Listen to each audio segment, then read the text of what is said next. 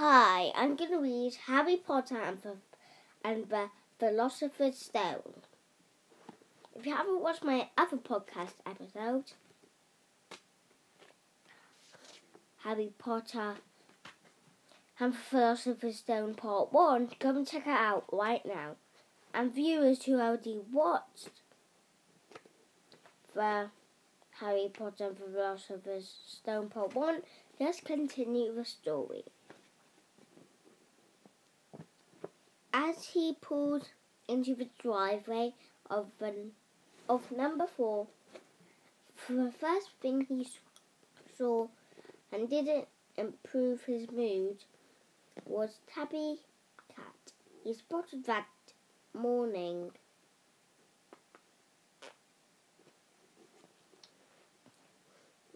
It was now sitting on his garden wall.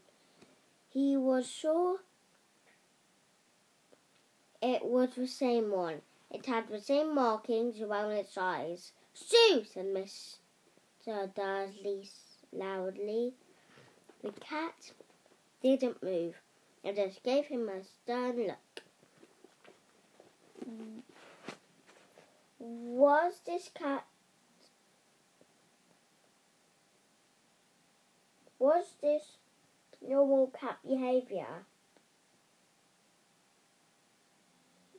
Was this normal cat behaviour?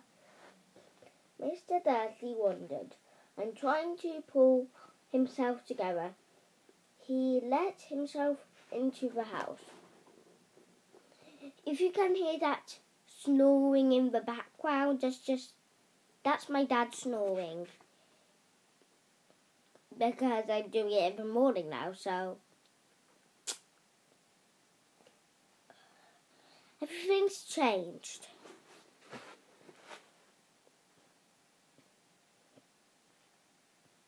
Anyway, back to the story. Mr. Dudley wandered, trying to pull himself together. He let himself into the house. He was still determined not to mention anything to his wife. Mr. Dudley had a nice normal day. She told him over dinner about Mrs. Next Door's problems.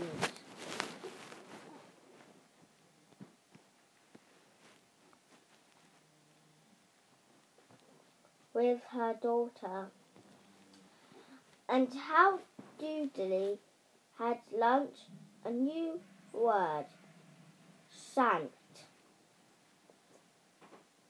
Mr. Dudley tried to act normally. When Dudley had been put to bed, he went into the living room. In time to catch the last report on the evening news. And finally, bird watchers everywhere have reported that the nation's owls have been behaving very unusually, unusually, unusually. I can't even say the word out. Unusually, unusually today. Although owls normally hunt at night, and they are hardly ever seen in daylight. There have been hundreds of sight, sightings of these birds flying in every direction since sunrise. Experts are unable to explain why the owls have suddenly changed their sleeping pattern. The newsreader allowed himself a grin, most mysterious. And now, over to Jim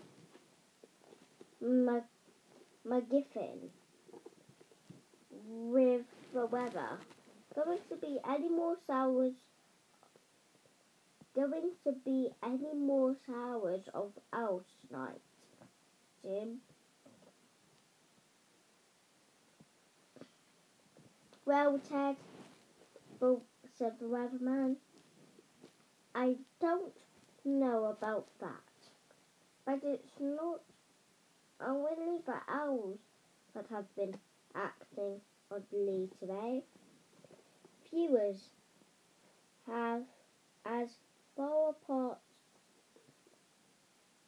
viewers as far apart as Kent, Yorkshire and London have been phoning in to tell me that instead of the way I promised yesterday, they have been they had a downpour of shooting stars. Perhaps people have been celebrating celebrating for bonfire nights early. It's not until next week, folks. But I can promise a wet night tonight. But Mr. Dursley sat frozen in his, in his armchair, shooting stars all over Britain. Owls flying by daylight, mysterious people in cloaks all over the place, and a whisper, a whisper about reporters.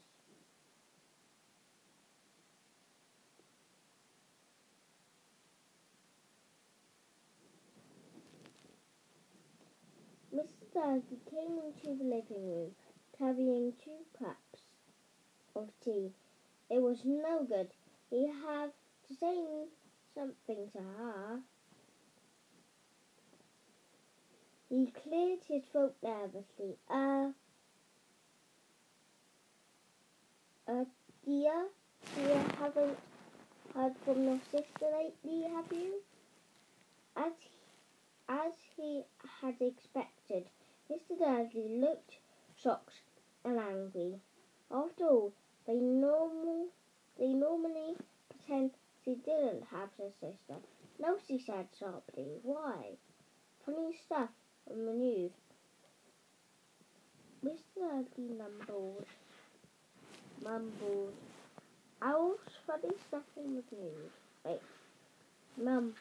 Mr. Ugly mumbled. Owls shooting stars and there were and there were a lot of funny people in town today. So, snapped Mr. Dun and Mrs. Darcy.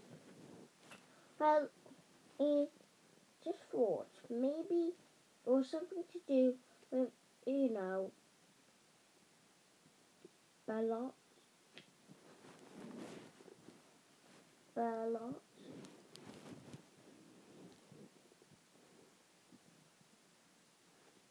Mr. Darcy slipped her teeth through past lips. Mr. Dursley wondered whether he had dared to tell her he has the name Potter. He decided he didn't dare. Instead, he Instead, he said, as coarsely, coarsely. Okay, just send, just send me a voicemail. Did I say that right? As coarsely as he could, their son had been had be about Jubilee's age now. Their son, he'd be about Dudley's age now, wouldn't he?